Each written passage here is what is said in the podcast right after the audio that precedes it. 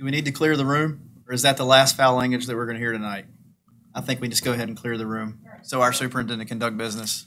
Ask everybody to leave at this time. That was Roanoke County School Board Chair Brent Hudson after someone in the audience of last night's school board meeting shouted at Superintendent Dr. Ken Nicely as Nicely was presenting a policy that stated employees may not use their position or use school or classroom decor and displays to advocate for their personal beliefs about political views, socio-political issues, or religion to students.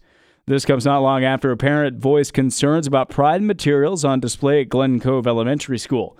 Prior to last night's disruption, Dr. Nicely had this to say. Uh, Roanoke County School Board strives to maintain a learning environment in which all students can reach their highest potential.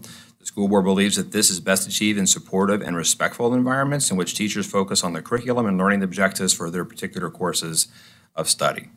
Classroom decor and displays are intended to support the curriculum and learning objectives during the meeting, opponents of the policy, like Deck and Knight, also voiced opposition to the possibility of the county adopting guidelines that state parents should be notified when a student identifies as transgender and the student's gender at birth must be used when participating in sports and using bathrooms. If a transgender student or non binary student had permission to change their pronouns or name from their parents, and a teacher chooses to use what we call a dead name or pronoun because they do not respect the identity of the child, that to me is humiliation. That is the definition of bullying. Two people arrested during that meeting last night are being charged with trespassing.